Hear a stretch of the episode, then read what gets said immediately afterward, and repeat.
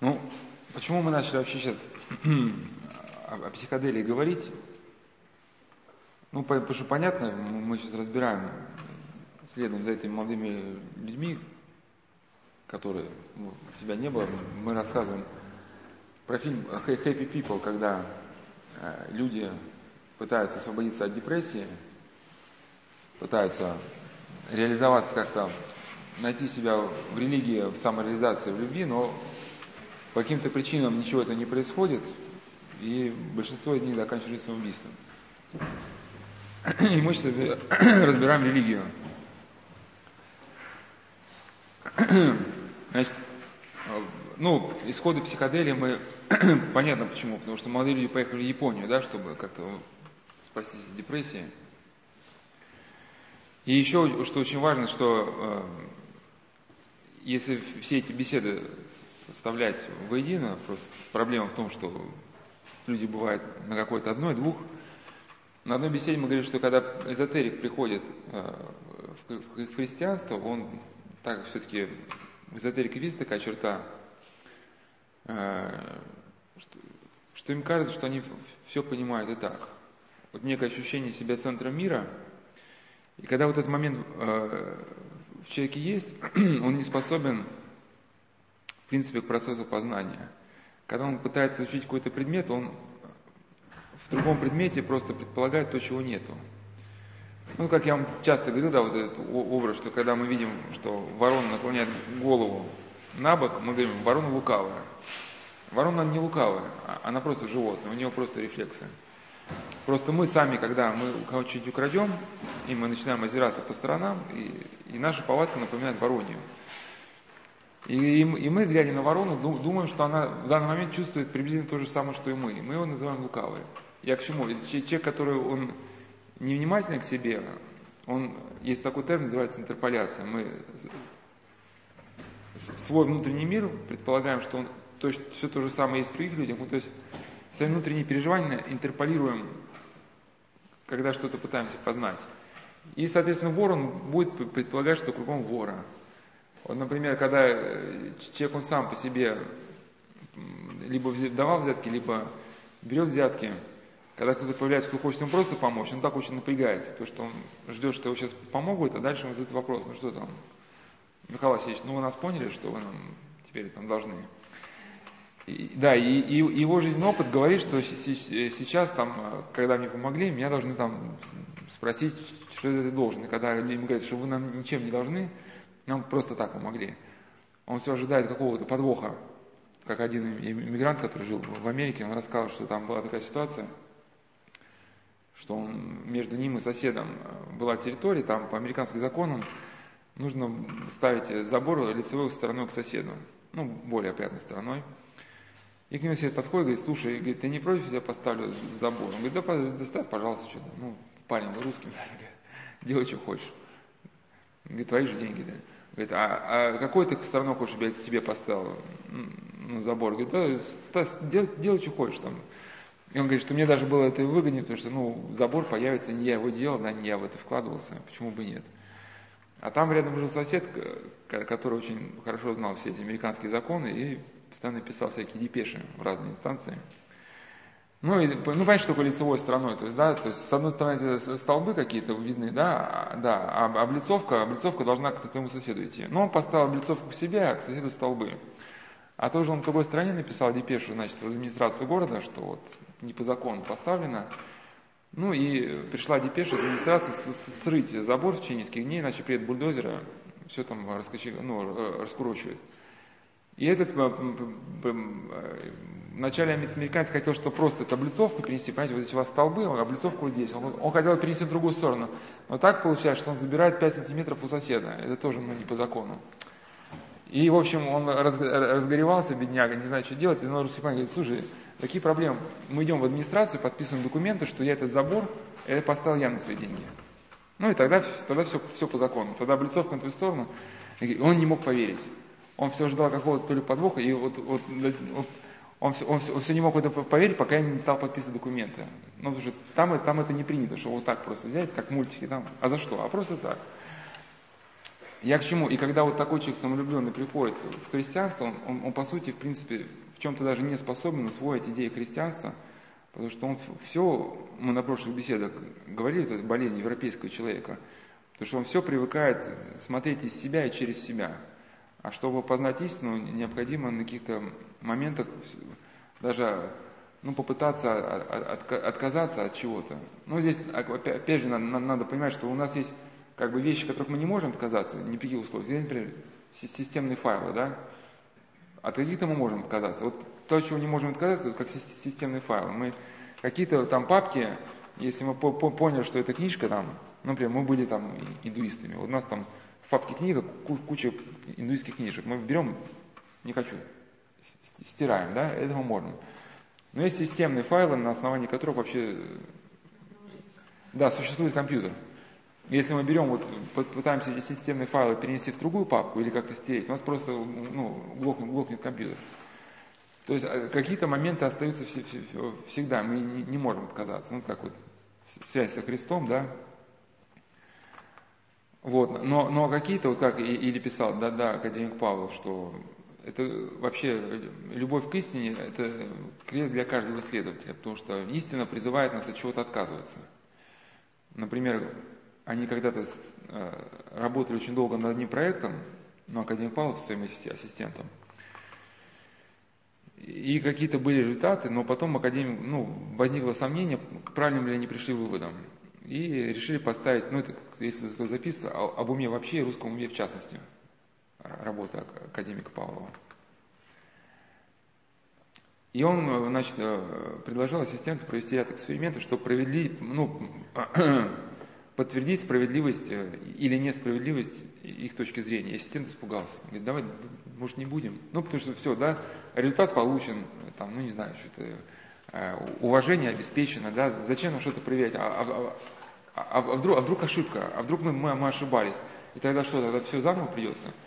Но он говорит, что исследователь не, не, должен бояться этого заново, потому что если он не будет готов, готов в случае ошибки начать все заново, он никогда не дойдет до познания истины.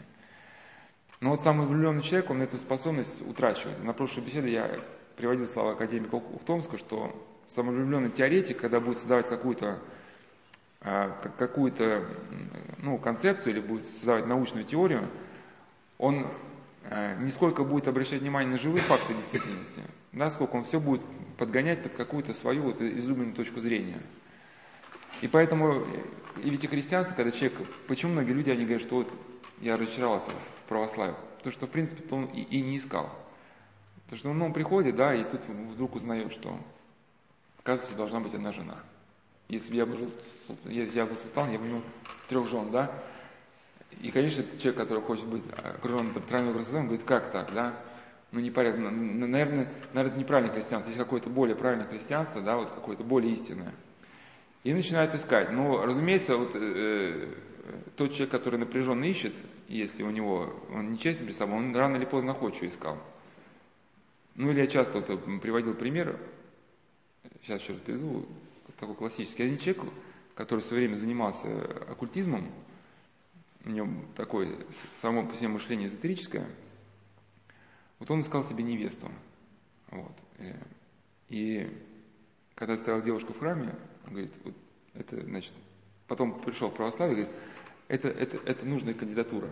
Ну, спросили, а как ты определил, что это нужная кандидатура? Он говорит, она всю службу пыталась на меня посмотреть, хотела посмотреть, но так ни разу не посмотрела. Я сделал вывод, что у нее очень сильная сила воли, и поэтому она хороший человек. Говорит, а вот еще почему ты, значит, так решил? Потому что священник благословил. Говорит, а как тебя благословил священник?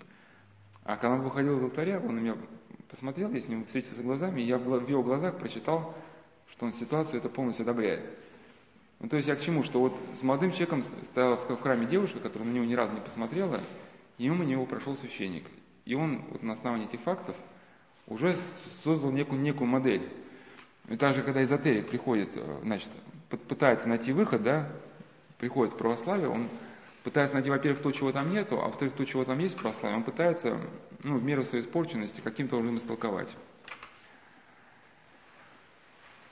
И э, э, Процесс, процесс этот, который показан в фильме, он сейчас всеобщий. один из авторов писал, что когда прекращается экономический рост, на смену ему приходит психическое развитие, и информация заменяет производство. В ход идет йога, психоанализ, язык тела, примальная терапия, дзен, групповая динамика, трансцендентальная медитация. Экономический подъем сопровождается преувеличенным значением пси и мощным ростом нарциссизма. Нарцизм, одержимый самим собой, упорно трудится над освобождением собственного «я». Ну, мы говорим, что такое освобождение «я», это в терминах э, современных молодых людей, это освобождение от, всех э, норм, этических правил, которые пытаются человека держать в каких-то рамках. Значит, упорно трудится над освобождением собственного «я», над великой судьбой собственной самобытности, независимости. И для этого ему нужно отказаться от любви. Любить самого себя так, ну, это как бы, да, концепция таких людей. Любить самого себя так, чтобы не нуждаться в ком другом, чтобы стать счастливым. И, конечно, когда уходит вот любовь из жизни, уходит и процесс познания истины, потому что только выработав в себе вот, вот это драгоценное качество внимания к другому человеку, мы можем познавать истину и э, какие-то другие факты явления. Что мы способны отказаться, может быть, от своей какой-то да, концепции, посмотрите, что нам говорит вот этот живой человек конкретный. А вот э, когда люди, э, такие эгоисты, они пытаются идти в эзотерику, они хотят а, развоплотиться, развоплотиться, отказаться от своей человечности, чтобы на этом месте возникла новая индивидуальность. И что характерно, что э, мастера эзотерики, ну, мастер, я чисто условно могу здесь слово употребить, которые тоже ведут эту, эту личность к развоплощению. Ну, по этой же технике и тренинги проводятся. Считается, что он вправе э, производить эти манипуляции с людьми.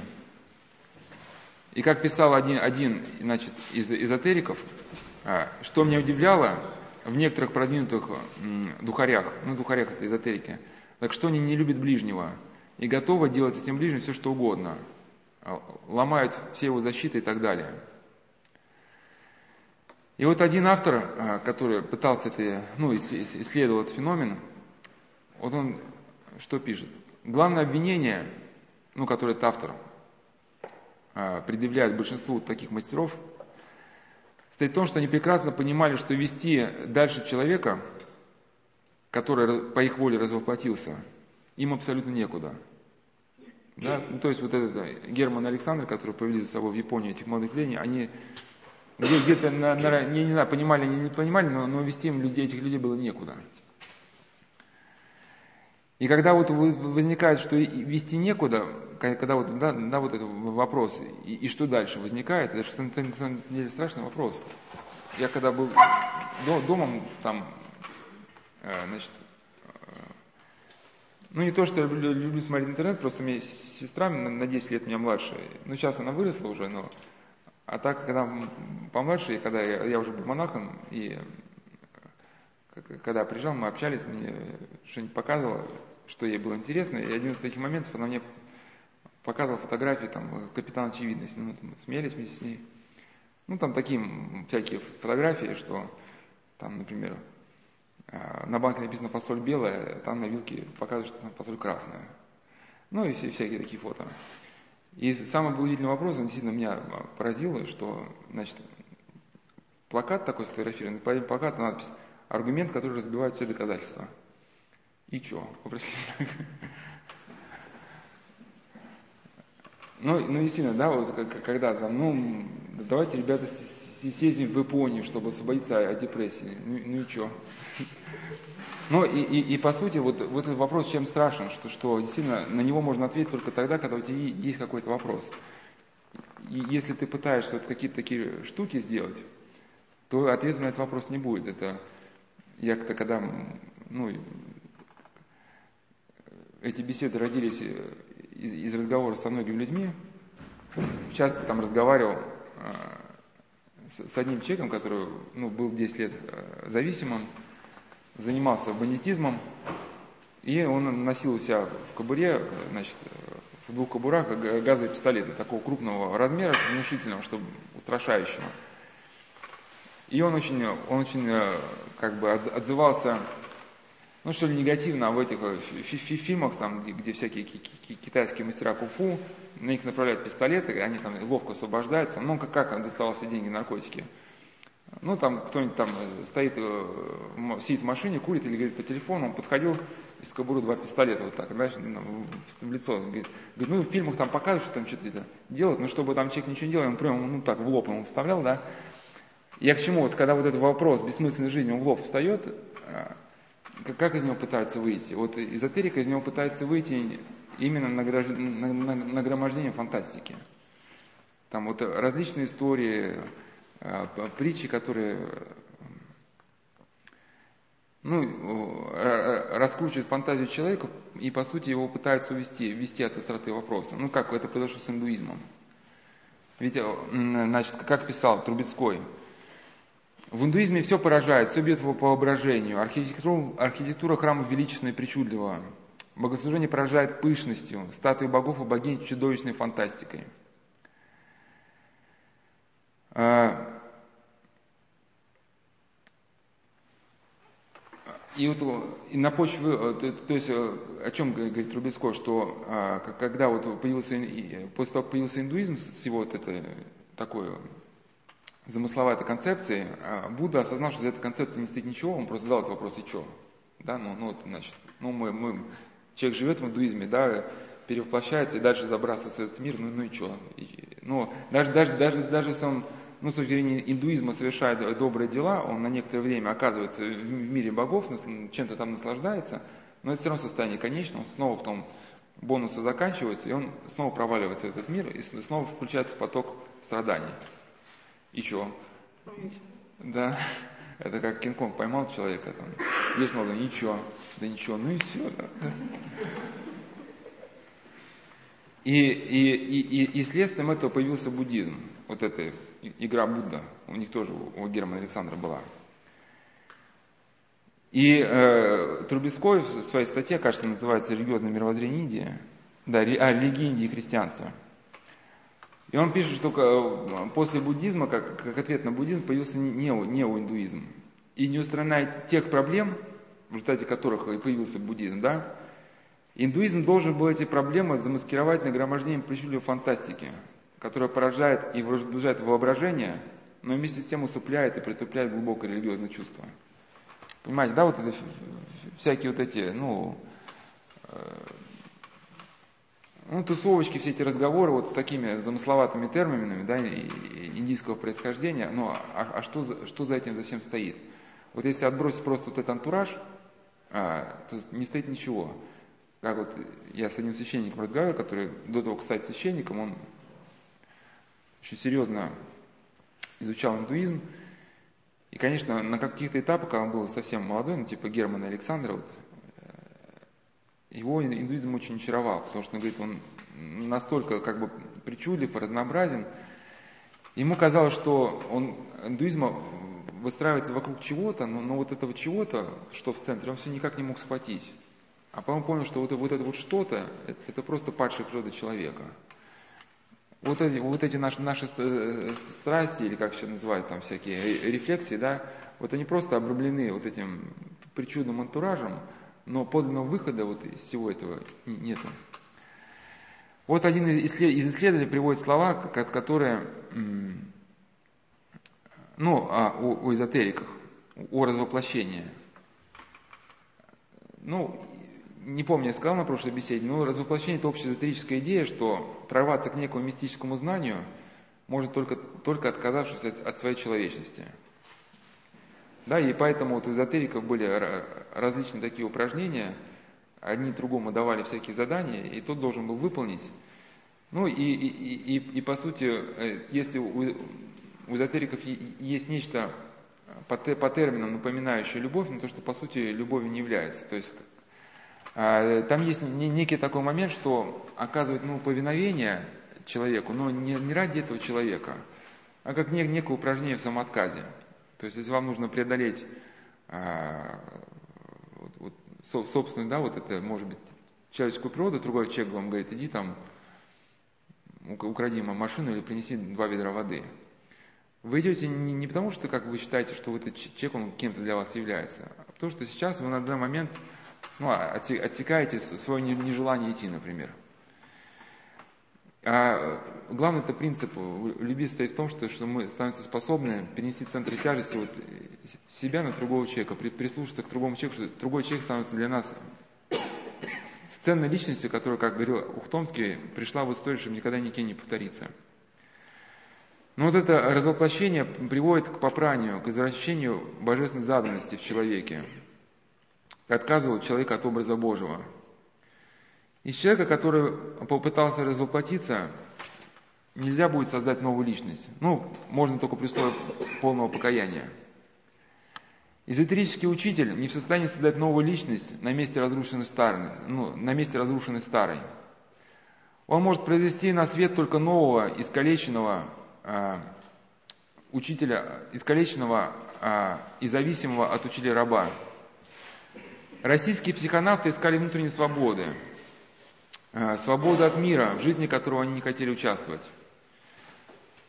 Но та свобода, которую они искали для себя, то есть та свобода, которую они искали, оказывалась именно свободой для себя лично. Эти люди были напрочь лишены того, что академик Ухтомский назвал доминантой на лицо другого – И вот э, очень похожи эти слова значит, на мысль старца Паисия, что он говорит, что те, кто занимался индуистской философией, йогой и другим подобным, э, стремятся испытать наслаждение или стать выше других, при этом не имея никому никакого сочувствия или интереса. Свобода лично для себя становилась языческим идолом, которому начинал слепо поклоняться человек. Такая свобода превращалась в чистый произвол по отношению к другому – который воспринимался как вещь, как средство достижения свободы для себя. Такая свобода, а, огонь такой свободы становится пожирающим пламенем, в котором в конце концов сгорают а люди, впадая в ожесточенное рабство самих себя. Они становятся рабами собственной непреображенной самости – Подлинное расширение собственного духовного начала возможно лишь тогда, когда человек устремлен в сторону другого человека. Ну, все вот эти, конечно, размышления о том, что внимание к другому человеку надо равновесить, потому что, да, Ефрем Сирин говорил, что э, не, не ищи ничего вне, вне себя, а вот углубись в себя, и там найдешь рай и ступени восхождения в рай. Конечно, мы люди здоровые, мы понимаем, что речь идет не о том общении с ближним, в которых мы должны без остатка раствориться, да, и, речь не об этом идет.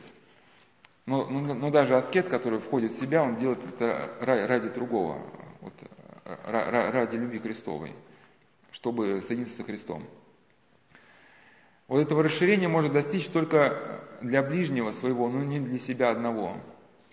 Это простой, но по своей сути абсолютно христианской истины российские саньясины постигнуть не могли.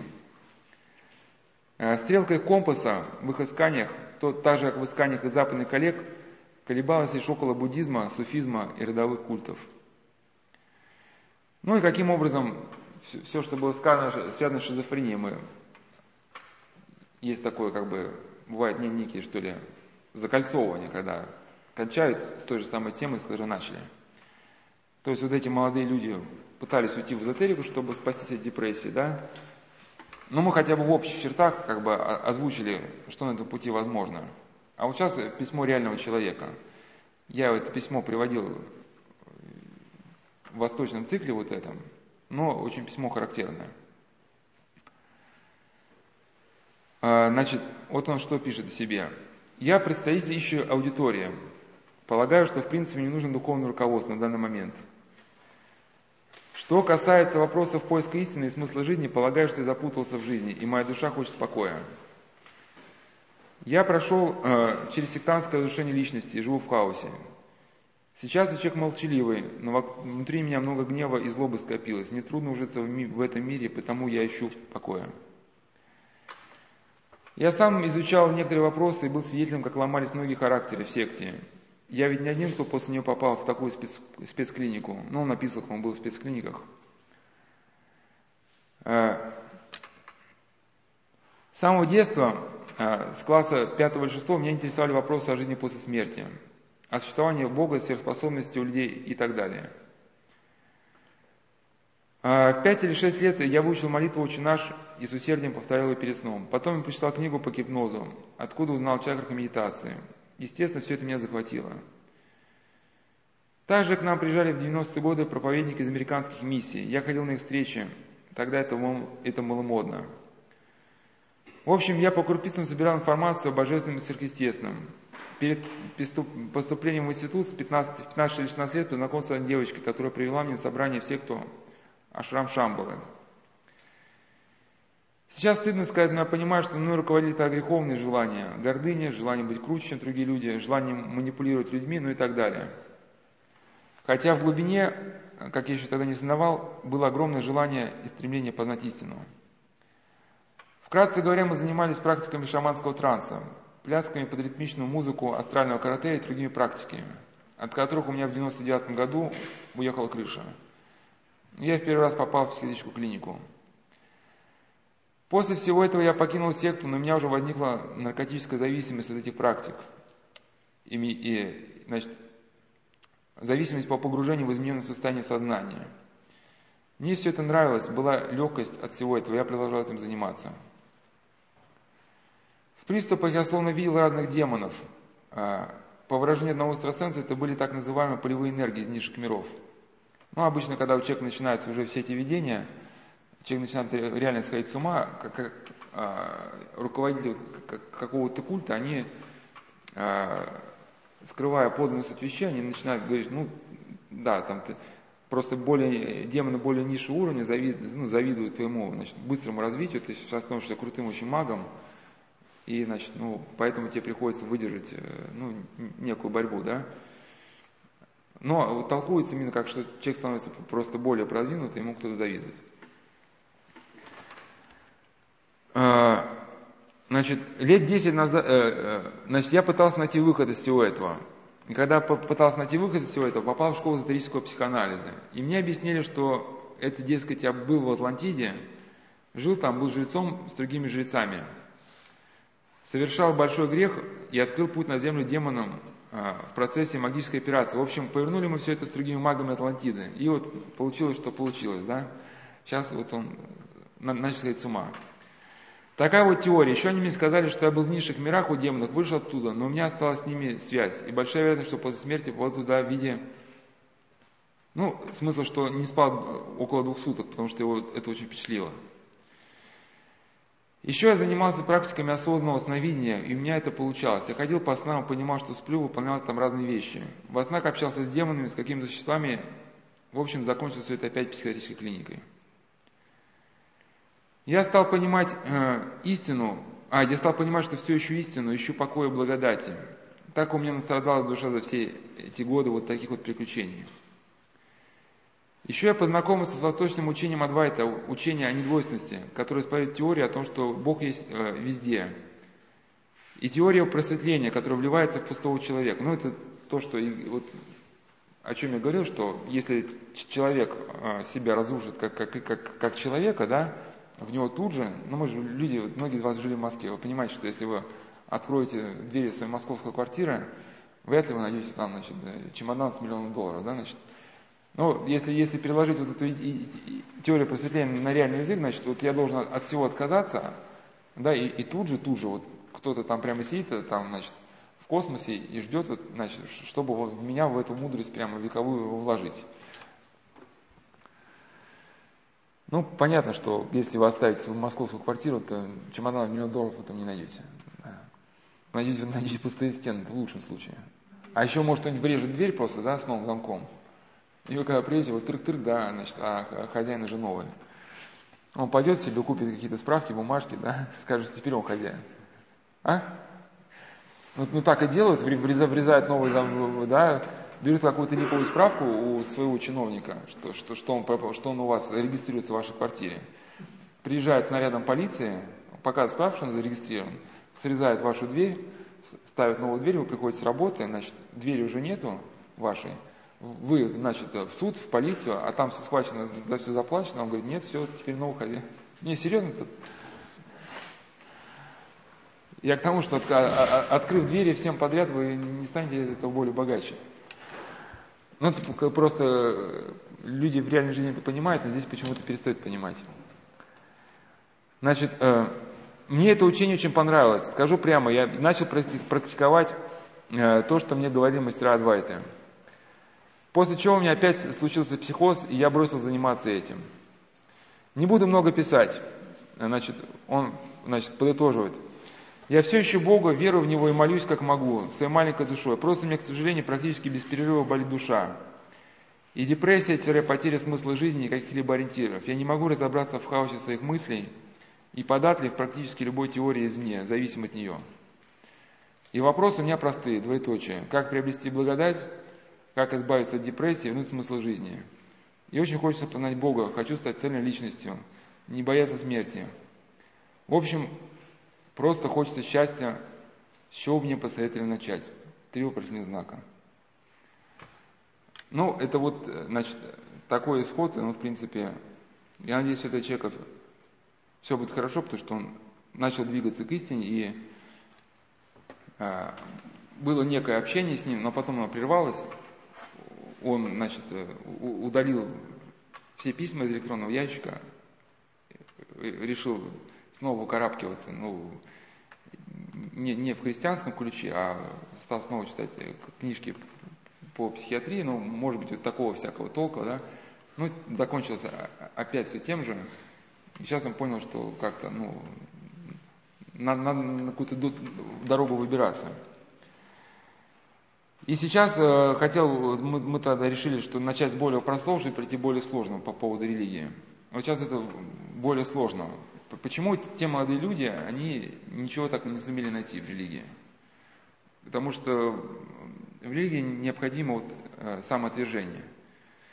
Опять же, некий тут может быть такой аспект, что беседы, они именно в целиком, э, в цельности своей, они больше эффекта приносят.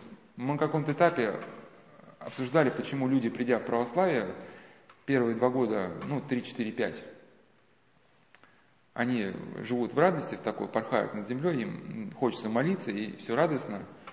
Ну, как, в принципе, молодожены первые годы, э, или месяцы, или недели, а, а у кого-то даже дни. Ну, а у кого-то даже сразу после свадьбы. Да. Значит, свадьбу, свадьбу отпраздновали, сфотографировались, все, значит, выложили куда надо, да? Да, и разъехались по домам. Да, но зато дальше можно сказать, вот видите, покажу, значит, своего мужа, вот у меня такой вот муж, такой-то. А, потому что, когда человек только приходит, да, да, к православию, ну, это очень хорошо описал протерей Владимир Воробьев в своей книге «Покаяние духовное руководство». В его жизни присутствует подвиг. И он отказывает от каких-то своих страстей. Но по, ну, по мере жизни вот эти страсти начинают возвращаться, религиозная жизнь становится бытом, и человеку уже не хочется ничем жертвовать для вот этой истины, да, хочется вот уже свои какие-то реализовывать мелкие страсти, страстишки. И, соответственно, так уходит подвиг, уходит вместе с ним и радость. И э, где-то на каком-то этапе я тоже приводил мысль Ивана Ильина, что почему вырождается религиозный опыт, потому что человек, придя в христианство, он э, свои вот эти страсти, которые он наработал еще до христианства, он пытается каким-то образом э, вкладывать, да, вот, вот уже ну, в само христианство. Пытается здесь вот что-то найти, то, что могло бы потакать его страстям. Очень интересные мысли, вот, которые вообще очень э, созвучны вот эти, всему вот циклу бесед, они вот, в книге Ивана Ильина «Аксиома религиозного опыта», там есть раздел «Вырождение религиозного опыта», и в книге протерея Георгия Флоровского «Пути русского богословия», там есть раздел «Накануне» ну, накануне революции. И э, читая этот раздел накануне, можно увидеть, что это просто наши дни, хотя это писалось в начале 20 века, что увлечение эзотерикой, а, вот это а, развитие в человеке кровожадности, ну как в Ставрогине, а, развитие всякого вот этого эротического соблазна, это всегда, ну, как бы в то время было это неким проклятием нашей интеллигенции, потому что перед революцией интеллигенция пыталась найти выход ну, из этого тупика через приобщение к православию, но очень мало, мало кто из них попытался действительно попытаться, стал пытаться понять, о чем говорит православие. Многие хотели найти просто, а, пробиться вот как, ну, истине, как они понимали, да, ну, ну через какой-то вот этот а, творческий экстаз, ну, как-то хотели прийти к православию, но при этом не отказаться от, от одержимости какими-то вот этими эротическими идеями, ну и пытались даже создать какое-то богословие на основании и того, и другого. И вот Флоровский писал, что м, соблазн наживается в искушениях, но иногда не изживается, но побеждает. Ну, то есть, когда человек сталкивается с искушением, да, иногда э, человек выходит из искушения победителем, он понимает, что он где-то был неправ, что он был, был, был движим не тем духом, но иногда побеждает соблазн. Ведь иные идут в храм не молиться, но мечтать. А, религиозное бытие интеллигенции, которая возвращалась в церковь, было поражено и отравлено этим соблазном. Ну, в принципе, очень применимо к этому Герману Александру.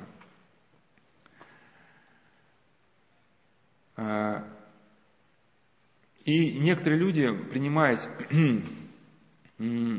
а, а, вот какие-то искания такие нездоровые за опыт, теряли, теряли, теряли в этом себя. И вот еще писал он э, очень интересно, приблизительно об этом же периоде, и когда я об этом читал, это ну, типично happy people. Оказывается, все повторяется.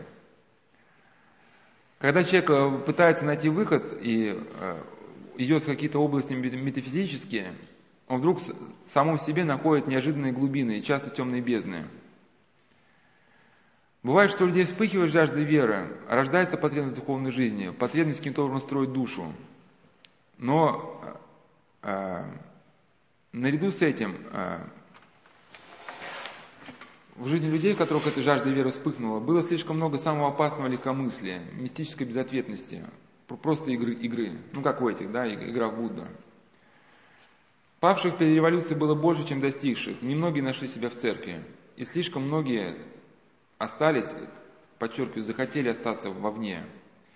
Иные пошли кривыми путями, ушли в дурной опыт. Ну, все это повторилось в советские годы, да, в этой российской психоделии. А в поэтическом движении 90-х годов, ну это не наши 90-е годы, это год назад, в этом раннем символизме, в декаденстве, все было как-то странно спутано или перемешано, все было двузначно, двусмысленно, все двоилось. Русский символизм начинался восстанием, бунтом, отрицанием, обличением старого и скучного мира. Ну, сильно в этом мире были какие-то проблемы. Ну, видите, как они, да, повторяются, эти американцы и наши люди, значит, при Брежневе тоже пытались как-то восставать. И в этом чувствовалось некое иступление подпольного человека. А, и, и, и странно перемежали здесь противоречивые чувства. Мы, я описывал, да, у эзотериков, пройти под Сатори, там что-то тоже было похоже. Чувство усталости, а, а, беспомощной тоски. Для всего этого движения характерно было стремление перейти за черту, по ту сторону добра и зла сказать. Иначе говоря, люди хотели э, преодолеть этику эстетикой. Ну что такое этику эстетикой? Бывает, что в самоубийстве пытаются найти эстетику. Ну, например, э, то, что самоубийство это само по себе оно ужасно, это в принципе понятно, да? Это некая, грубо говоря, этическая категория. Но сейчас, видимо, идет по, по всем фронтам идет пропаганда суицида, и многим молодым людям, которым не сформировалось мировоззрение, на некоторых сайтах представляют самоубийство все в таком поэтическом разрезе, что вот, вот это э, сайты киты, что вот киты выбрасываются на берег, и, мол, и тебе зачем жить, да, что будь как э, кит, вот он кит, он большой, такой независимый, и решает сам, когда ему прервать эту жизнь. И, соответственно, вот есть этика, есть понимание того, что самоубийство это вообще ужасно. Но когда к этому примешивается эстетика, все припадает в таком красивом героическом разрезе, да, что человек забывает вот о, о, ужасе самого вот этого явления. И это типичная упадочная черта. Она повторяется и позже, в уже более зрелых э, опытах религиозного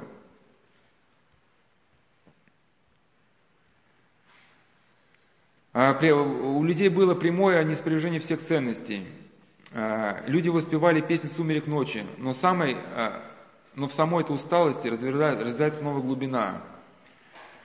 Для людей того времени, ну, как и для наших, тут все повторяется, характерна эта глухая, тяжелая, ползучая тоска. Она не кажется искренней, они слишком много говорят, в ней слишком много самолюбования. И это тоскливое, тоскующее сознание слишком охотно отрывается от от действительности, уходит в какие-то сумеречные тупики. Ну, как писал Сологуб, «В моей пещере тесно и сыро, и нечего согреть. Далекий от земного мира, я должен здесь умереть». И все-таки это была тоска, все-таки уже религиозная, была тайным предчувствием жажды веры. Тоской не бывало весны, тоской по небывалому чуду. Ну, как и Достоевский писал, что он Ставрогина описал как, как типичный чир, э, как э, типичного э, ну, это как, как тип человека, потерявшего веру, но ищущего ее найти. Эту тоску, этот надрыв нельзя объяснить ни психологически, ни социологически, через попытку объяснить его разложением буржуазного строя. Здесь слышится религиозная тоска, слепая еще смутная. Когда в человеке открывается бессмыслица и призрачность мира, и в нем рождается жуткая заброшенность и одиночество, у него еще нет выхода, только тоска, порыв искания.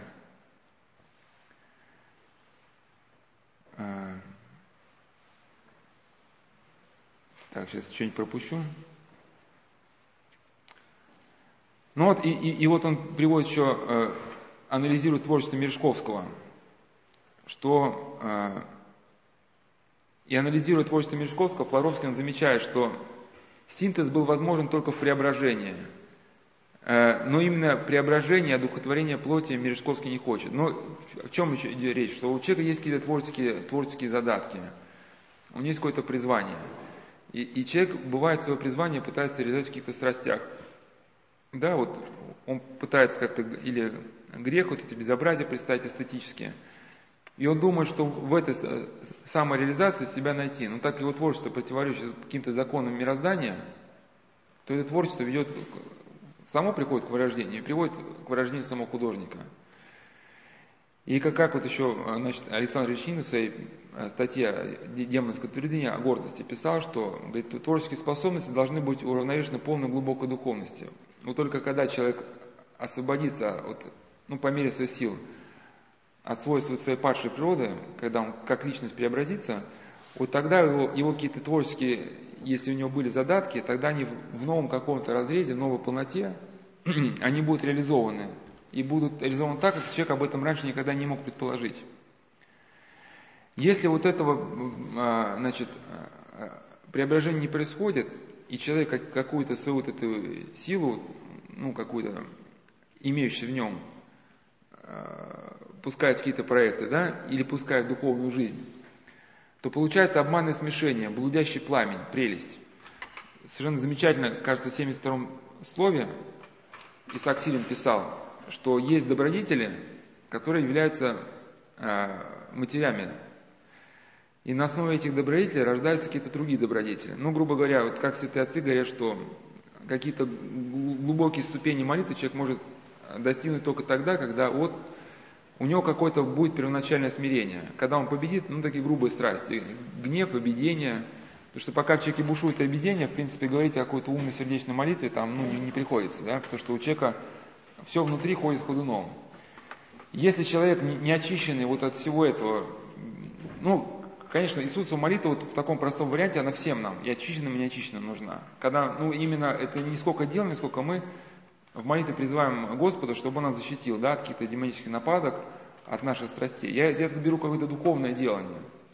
Когда человек уходит ну, в аскезу, там, становится отшельником, но в нем еще вот эта какая-то блудная похоть его, она, он ее не осознал, не преодолел, то эта блудная похоть, она у, у, переходит в новое качество и становится тем пламенем, который человек воспринимает за, за, за пламень божественный.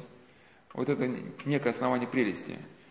Он, он молится и тут ощущает, что вот этот прилив каких-то сил, э, разгорячается кровь, он видит некие картины даже в своем сознании или, или на его, не понимая того, что это просто вот эта блудная страсть, она таким образом э, модифицировалась, да, что сейчас она вот полностью его охватила. И, и вот это и есть один из, из соблазнов. который был характерен как тогда для, для интеллигенции, так и сейчас. И вот он также, э, значит, Флоровский разбирает некого Иванова. Иванов весь в античности, весь в искусстве. К христианству он приходит от культа Диониса. Ну, дионисические культы, это культы как раз, ну, такие, которые можно, вот, восточные культы отнести к дионисическим. Это, ну, культы разложения, ну, вот, праздник, праздник вот этой непреображенной плоти, да, вот, как одна из исследователей сказала, прогностиков, а, значит, неприходящее празднество в условиях интоксикации, кажется, ну так. Ну, это непрестанная, в общем, интоксикация, когда, да, главное, что человеку главное, чтобы его штырило, что именно не важно, но чтобы штырило непрестанно. И христианство, этот Иванов, э, перетолковывает духи вахизма и аргиазма, строит новый миф. Ну, вах это значит, выпить, закусить. Да, религиозную жажду он утоляет здесь эстетическими подделками. Да, мы, мы, мы сейчас уже за, за, за, закончим. И это было главной опасностью. И религия здесь превращалась в искусство, почти что в игру. А люди пытались прорваться в духовную реальность с приступом поэтического вдохновения, минуя молитвенный подвиг. У них было слишком много грез и слишком мало трезвения. Или, например, Бердяев. А, его привлекал а, хотя он как-то что-то писал о христианстве, но в то же время привлекал Бог Пан, Бог стихии земной и древняя богиня Афродита. И он писал, мы благовейно склоняемся не только перед Христом, но и перед божественно прекрасным телом Венеры. Флоровский пишет, что это был взрыв темного и очень страстного натурализма. Русская душа в своем возвращении в церковь была остановлена и зачарована этими грезными, грезами грешного воображения. Или вот Розанов, человек религиозной страсти, не мысли, даже не веры, Разанов каким-то жутким образом так и не увидел христианство, так и не услышал благовестия. Хотя он ну, ну, формально был христи, считался, считался христианином. Очень важная слова, он слышал только то, что хотел, или соглашался слушать. И все то, что услышал, тотчас перетолковывал по-своему. Разанов весь в хаосе, в минутах, в переживаниях, в проблесках. Он весь в отрывочках, в обломках, редко ему удаются большие картины. У него какое-то разложенное, разлагающее сознание – Э, нет ни чувства ответственности своей мысли, ни желания за них отвечать. Он одержим своими мыслями, он ими не владеет. Романтический натурализм тогдашней интеллигенции, в этот натурализм то есть, был включен интерес к стихийным культам Древнего Востока. Значит, э, понятно, что люди, которые приходят, но не изживают в себе вот эту свою страстность, они пытаются религию воспринимать э, как средство. И действительно вопрос, искали ли ли Бога, или они искали только выход из собственной депрессии. Но ведь часто мы, да, когда, когда с человеком с кем-то поссоримся, мы чувствуем некий упадок, да. Но мы там берем трубку, звоним. Но сильно ищем ли мы здесь вот э, того самого человека, с которым мы разорвали связь, или, или мы просто говорим, что вот нам некомфортно жить в этом состоянии ссоры, поэтому мы помирились, что нам быть спокойно. Типа, я тебя прощаю, но видеть тебя больше не хочу, да. Ну и на этом, сейчас я посмотрю, тут вроде один. Ну, упадок много почему происходит. Мы, мы, мы только, мы только как, как, какой-то один аспект. Ну, если именно тот аспект, который мы, мы сейчас говорили, сейчас на этом тогда закончим, сейчас на вопрос отвечу. Но один из упадков, что уходит подвиг из жизни. Это не только в религии, это и у молодоженов бывает. Когда люди начинали, они чем-то были готовы жертвовать. Вот вам духовник говорит, значит, ну, не делай вот, ну, зачем ты перед причастием кушаешь мороженое? А вам хочется мороженого. И вы пытаетесь потом, значит, духовник сказал, а мороженого хочется. И вы начинаете искать. Вот на каком-то форуме находите, значит, что вот тот, те, кто смотрит на состав мороженого, это какие-то фарисеи. Да? Господь нас призвал к отказу от фарисейства. Говорит, вот какие замечательные слова. Вот подлинная мудрость-то в чем состоит, да? А мой духовник, это значит, что это неправильно. Ну, конечно, вы пытаетесь себя обмануть, но радость жизни уходит, потому что уходит подвиг. Если мы вспоминаем, э, вот годы молодые, когда мы были готовы стоять на службах, даже готовы были что чем-то жертвовать за это, да, то, то радость была. Люди шли пешком, бывает, э, там, и даже наши сестры говорят, что когда даже эти храмы восстанавливались, там служили э, в каком-то, значит, этом, в Успенском храме, ну, было где-то трудно, но зато было радостно. И даже люди, которые переживали восстановление монастырей, когда первоначально комфорта не было какого-то, да, Э, были какие-то доски, там удобства на улице, было холодно, не было отопления. Ну, когда в 90-е годы стали передавать монастыри, да, церкви, передавали просто стены, которые поросли бурьяном, не было ничего. И несмотря на эти трудности, все-таки было радостно, потому что у людей был какой-то какой подвиг. Они прикладывали какое-то усилие, и через это усилие они вырастали, преодолевали самого себя. Как Максим Исповедник говорил, что у него есть такие замечательные слова, я не помню, о чем он говорит, но именно я запомнил, что фразу «огненное преодоление самого себя». То есть вот в каком-то порыве, порыве кисни вот совершается огненное преодоление самого себя. И вот сейчас это все ушло. Жизнь такая стала такая мелкая, значит, э, да, слушаться мы, значит, особо чем-то не хотим, книжки читать не хотим, если прочитаем, там надо чем-то жертвовать, то тоже не хотим. И, соответственно, с чего этой радости взяться? Конечно, у нас сейчас нету таких э, подвигов, мы не жертвуем по миллиону долларов там в дома престарелых, но подвиг возможен и в нашей вот реальной жизни. Вот, каждому просто нам надо самому понять, как этот подвиг может заключаться. А второе, что, что мы часто, э, когда читаем какого-то духовного автора или приходим даже к православию, мы пытаемся не, сколько вот к этой истине а, подтянуть себя, свою разлагающую природу, да, сколько вот эту истину стянуть до своей разлагающей природы. То есть, если мы сами живем ниже плинтуса, то, конечно, как кто-то выше плинтуса, для нас это как бы не, неприятно. Но вот по этому же пути пошел западный мир, да, вот все, что мешает жить человеческим страстям, вот все, все и было выброшено. И, соответственно, куда человеку тогда расти? Ну вот, например, как католики, да, один, один час перед причастием поста. Вот я когда значит, говорил на этот счет с одним человеком, даже не в церковном, даже он понял. Ну, он, как человек не глупый, который, ну, ну, может, там не, не лауреат Нобелевской премии, но, тем не менее, он в какой-то строительной фирме, он, значит, заведует инструментами. Ну, он понимает, что если у тебя нет хорошего инструмента, тебе стену не придолбить, ну, грубо говоря, да. И какие-то вещи он понимает, что без труда не вытащишь жидкость труда. И когда, значит, тут говорят, что вот э, пост один час перед причастием, он говорит, а где же здесь преодоления? В чем здесь себя человек преодолевает?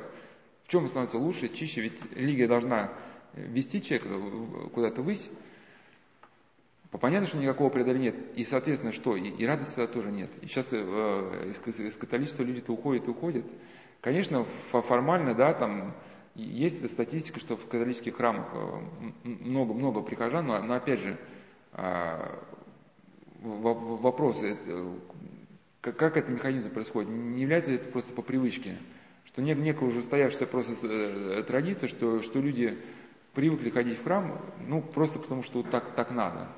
Сами при этом, ну, живут уже совершенно какой-то э, жизнью не христианской.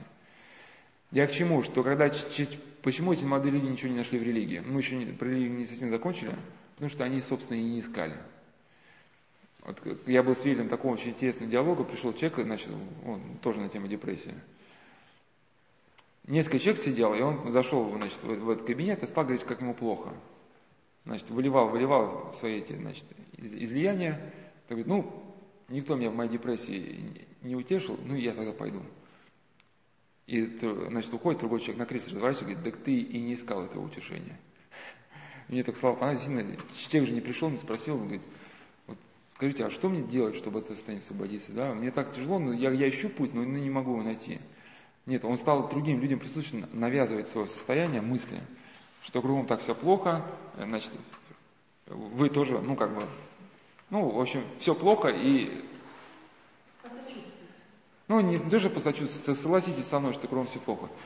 И поэтому, да, вот, в принципе, эта идея, мы и на прошлой беседе говорили, что, что необходимо вот этот попытка услышать, э, перенести с центра тяжести себя на другого. Это не только проявляется как, как внимание к близкому, к его нужным, а в том числе, когда мы читаем даже книги. Когда мы читаем святых отцов, вот, вот что они на самом деле имели в виду. Вот попытаться дотянуть.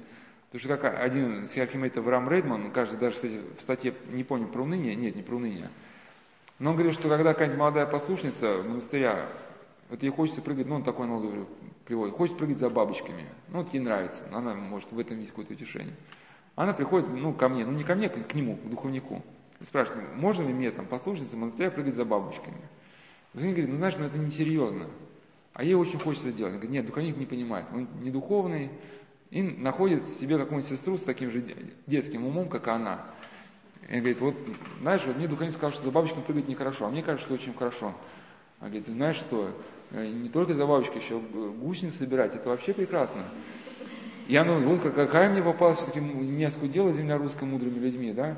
И главное, что когда она читает книгу, такая сестра, ну, я с точки зрения нейрофизиологии описывал процесс, почему у него происходит возбуждение этой доминанты, и все, все, что она читает, она подтверждает ее доминанту. Она, если читает на 10 страницах, что, что ей говорил духовник, она это просто не видит. Это называется феномен абстракции. Она просто не замечает. Но зато на какой-то странице какое-то слово, которое, ну, оно может совсем не об этом говорилось, да, но которое говорит о гусеницах или о бабочках, вот Тихон Задонский же об этом писал. И в следующий раз сошлюсь на Тихона Задонского, что, да, что, что он говорил, что прыгать за бабочками и собирать гусеницы целое богословие, значит. И такому человеку очень тяжело объяснить. И, и, конечно, такой человек, когда, знаете, потом он во всем разочаруется, потому что, конечно, вот это погоня за бабочками радость не принесет. Потом, когда он из этого монастыря уйдет, он скажет, знаете, я в этом монастыре жил, никакой духовности сам не нашел. Духовник ничего не понимает. Единственная радость была за бабочками прыгать, но потом просто бабочки закончились, вот и все, я уехал. Не, ну это может смешно, но это, но это так, оно просто это, так оно есть. А любви, а любви-то тоже мало стало. А? Мало. Ага. Даже, ну, как-то приходит, иногда смотришь, отслужили, и все побежали по своим делам. Ну, это, это мы сейчас, это, это, ну, есть, которые не побежали. Ну, есть, да. Да ищите, ищите тех, кого не побежали. Кто не побежал, да? Ну, мы так закончим, а завтра подольше посидим. Да.